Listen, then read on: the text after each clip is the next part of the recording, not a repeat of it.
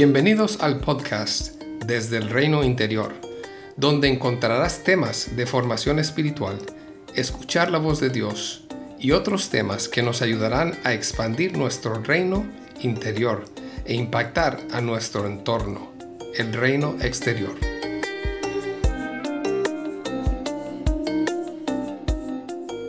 Hola a todos y a todas. Siento que no logré grabar en octubre como lo había mencionado, pero tuve que viajar a mi país por una situación familiar. En el podcast anterior hablé un poco sobre la espiritualidad, la vida espiritual y las emociones. Concretamente, hablé de esa espiritualidad que no permite o trata de negar o anular las emociones. En este actual, de noviembre, quiero hablar del otro extremo, para terminar con la misma invitación que la vez pasada. Una llamada a la integración de nuestra mente y nuestro corazón. Una conexión entre eso. Una invitación al balance y a recordar que en el diseño de Dios, el diseño de Dios es integral. Sentimientos, emociones, cuerpo, mente y espíritu todo forman parte de nuestra espiritualidad humana. Las personas más jóvenes, no voy a concretar totalmente la edad, pues varía de persona a persona, aún de cultura y también aún del acceso que hemos tenido.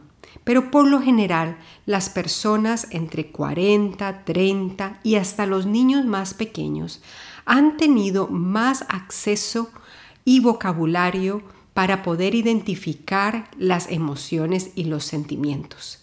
Esto ha ayudado a poder verbalizar y poder también ser validados en lo que sentimos. Hay más acceso a lo que algunos llaman inteligencia emocional y eso ha sido enriquecedor para estas nuevas generaciones. Y creo que las otras generaciones también, las menos jóvenes, podemos aprender también de ellos. Tengo unos amigos que tienen un niño pequeño de como tres años, un niño varón, y es precioso ver cómo desde pequeñito le han estado enseñando a identificar y a expresar cuando tiene temor, cuando está frustrado, cuando está triste, entre otras cosas. Verlo tan pequeño, pudiendo comunicar es algo muy especial por su temprana edad y también por ser hombre. Ser recibido por sus padres, ya sea con consolación, con ánimo o con afirmación, es algo muy importante en la vida de este niño. Las nuevas generaciones tienen no solamente más vocabulario para expresar sus sentimientos y emociones que posibilitan lazos de amistad, de relaciones de pareja, familiares con más intimidad emocional. Esto, quiero decir, es algo posible, es una posibilidad, no es automático. Pues dependiendo del manejo que le demos a esas emociones, también ellas pueden sabotear nuestras relaciones más cercanas. Quiero enfatizar esto. Existe ahora más conciencia también que permite identificar comunidades religiosas que tienen más elementos de control, de manipulación, de culpa. Esto es bueno, pues lo que Dios nos ha otorgado desde el inicio de nuestra relación con Él es una relación de libertad, una libertad para caminar con Él o ir por otros caminos. Se habla ahora más de relaciones tóxicas y se logran identificar esas características de relaciones que tratan de destruir nuestro valor, de subestimar nuestra personalidad, que tratan de controlar o crear dependencias no saludables. Este crecimiento en las generaciones más jóvenes tiene el potencial de traer una integración de emociones a la fe, a la vida espiritual y crear ambientes más saludables en nuestras comunidades religiosas. Y creo que, de cierta manera, esto está ocurriendo. No quiero que pierdas de vista lo que he dicho anteriormente, porque también voy a hablar de esos peligros de la sobre de sobreenfatizar las emociones. Pero no quiero que perdamos de vista que también nos encontramos frente a una gran oportunidad de enriquecer nuestra vida espiritual. Hay espacios donde la nueva generación está trayendo una reforma necesaria para nuestra espiritualidad y está cuestionando de buenas formas cómo vivimos nuestra fe. Pero ¿por qué digo que tiene el potencial? Porque así creo que es. Creo que hay buenos cambios que pueden ocurrir pero a la vez como seres humanos nos cuesta sostener posiciones balanceadas, nos cuesta sostener y vivir de lugares del medio y tendemos la tendencia a ir a un péndulo, o sea, ir de un extremo al otro.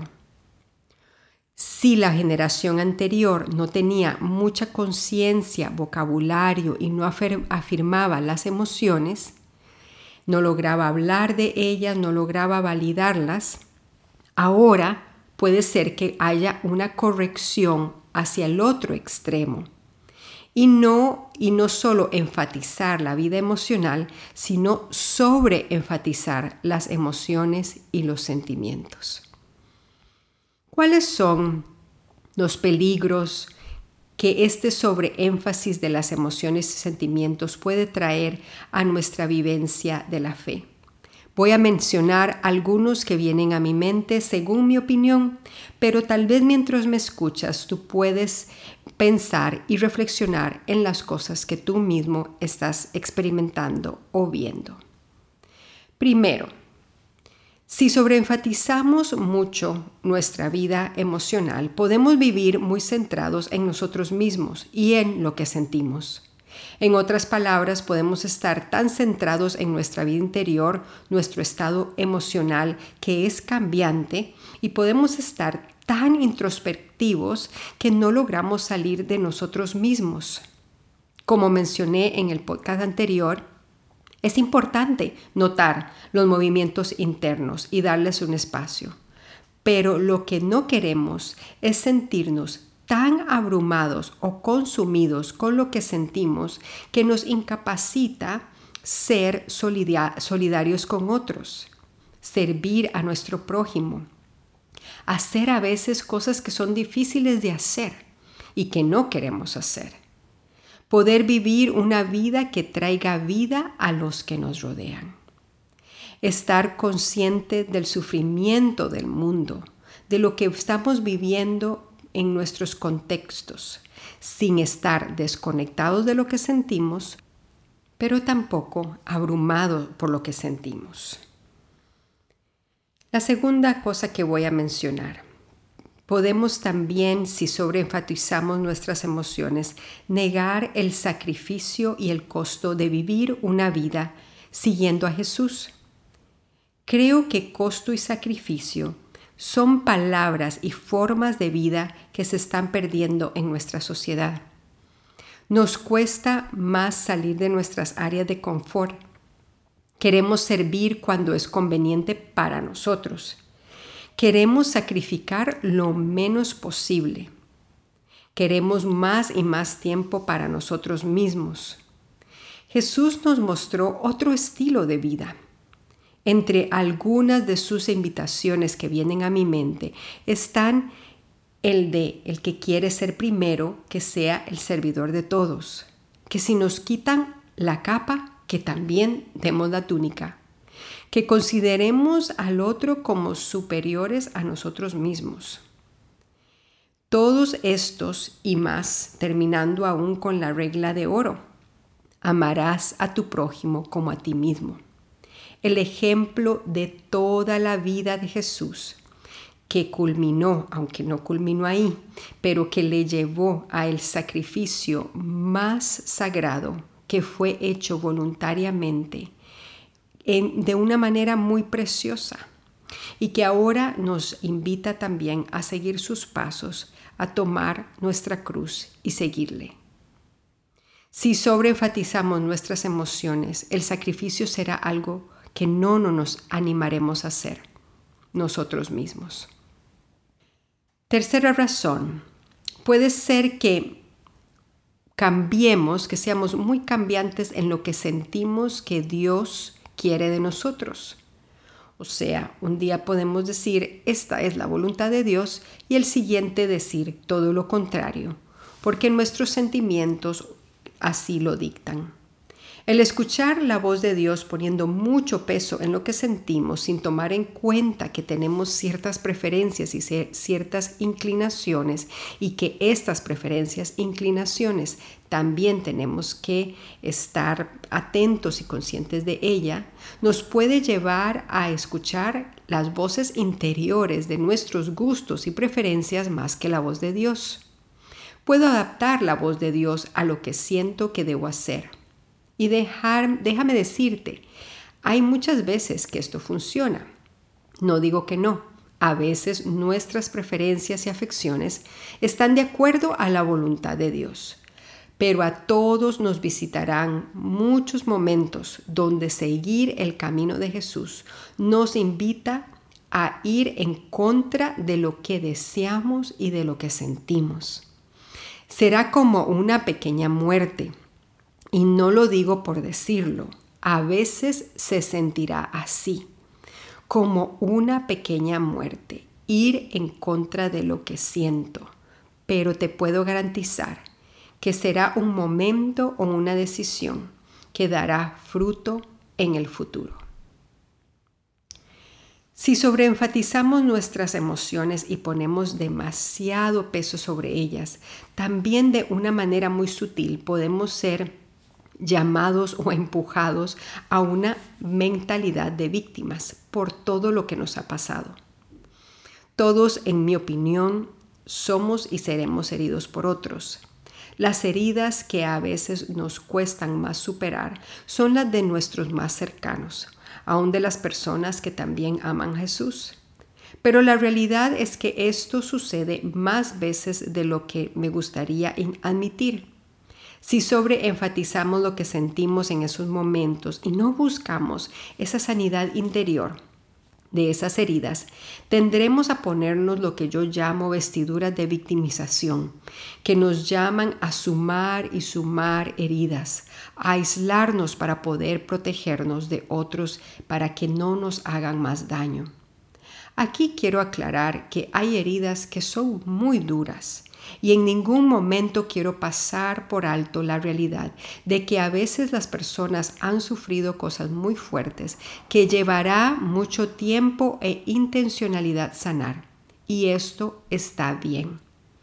Cada persona es diferente y cada situación es diferente.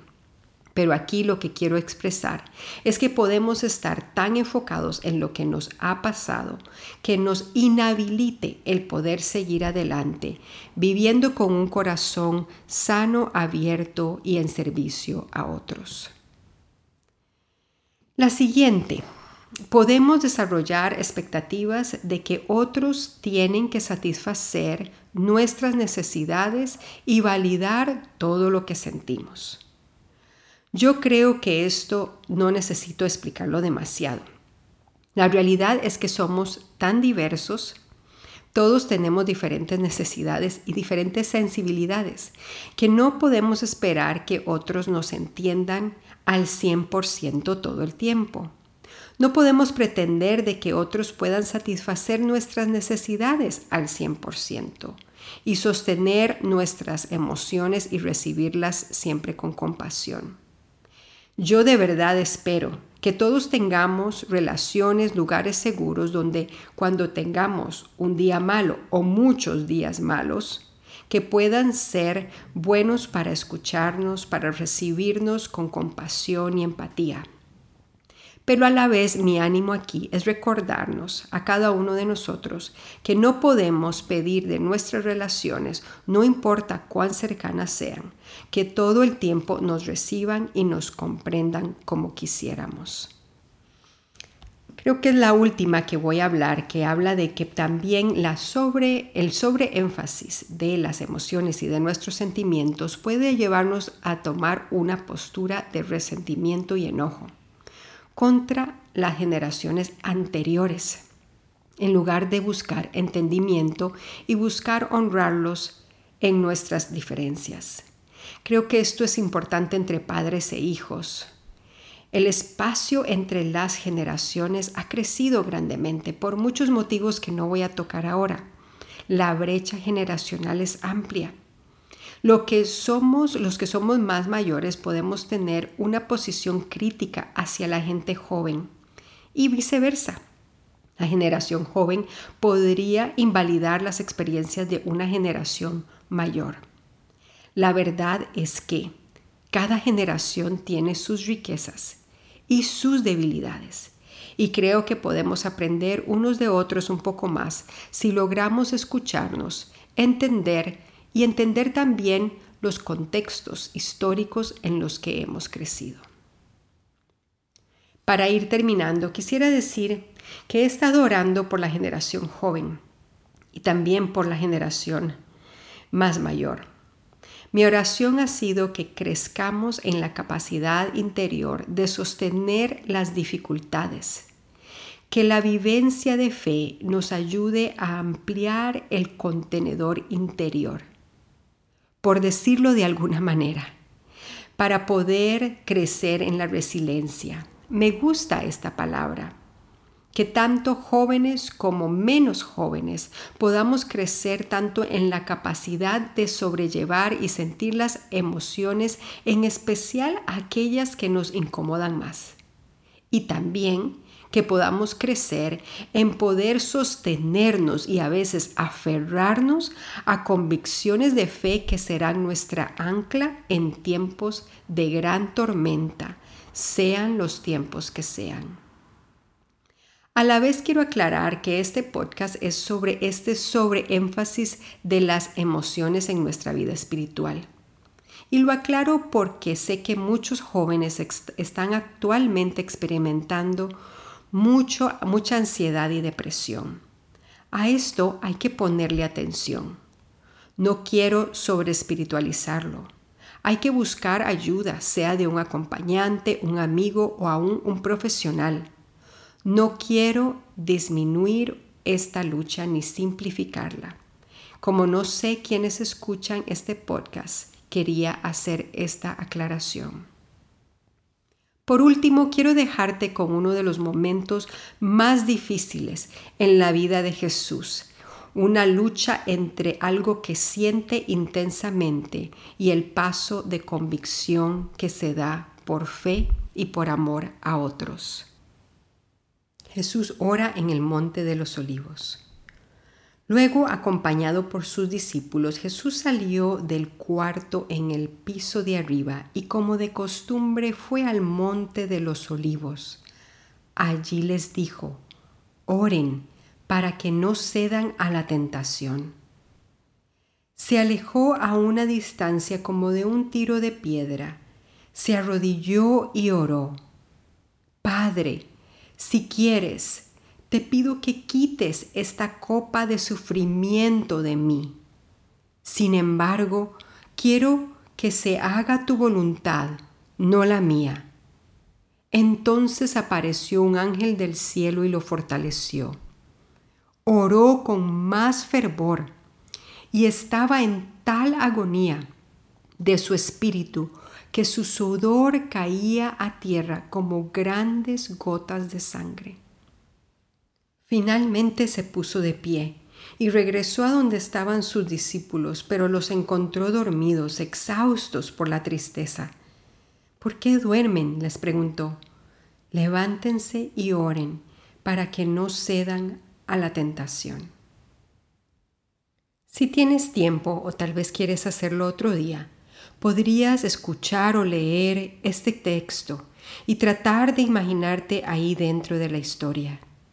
Podrías escuchar cuál es la invitación de Jesús mientras lo ves sufrir y sabes que va a aceptar voluntariamente la copa de sufrimiento y caminar hacia la cruz.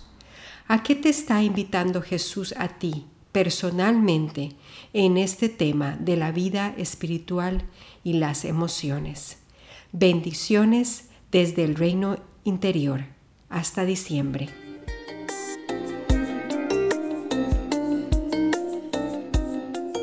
Gracias por acompañarnos hoy. Si deseas más información sobre estos temas, visítanos en nuestra página web desde elreinointerior.com. Puedes encontrar este link en la descripción del podcast. Que Jesús siga expandiendo tu reino interior para un mayor impacto en el reino exterior.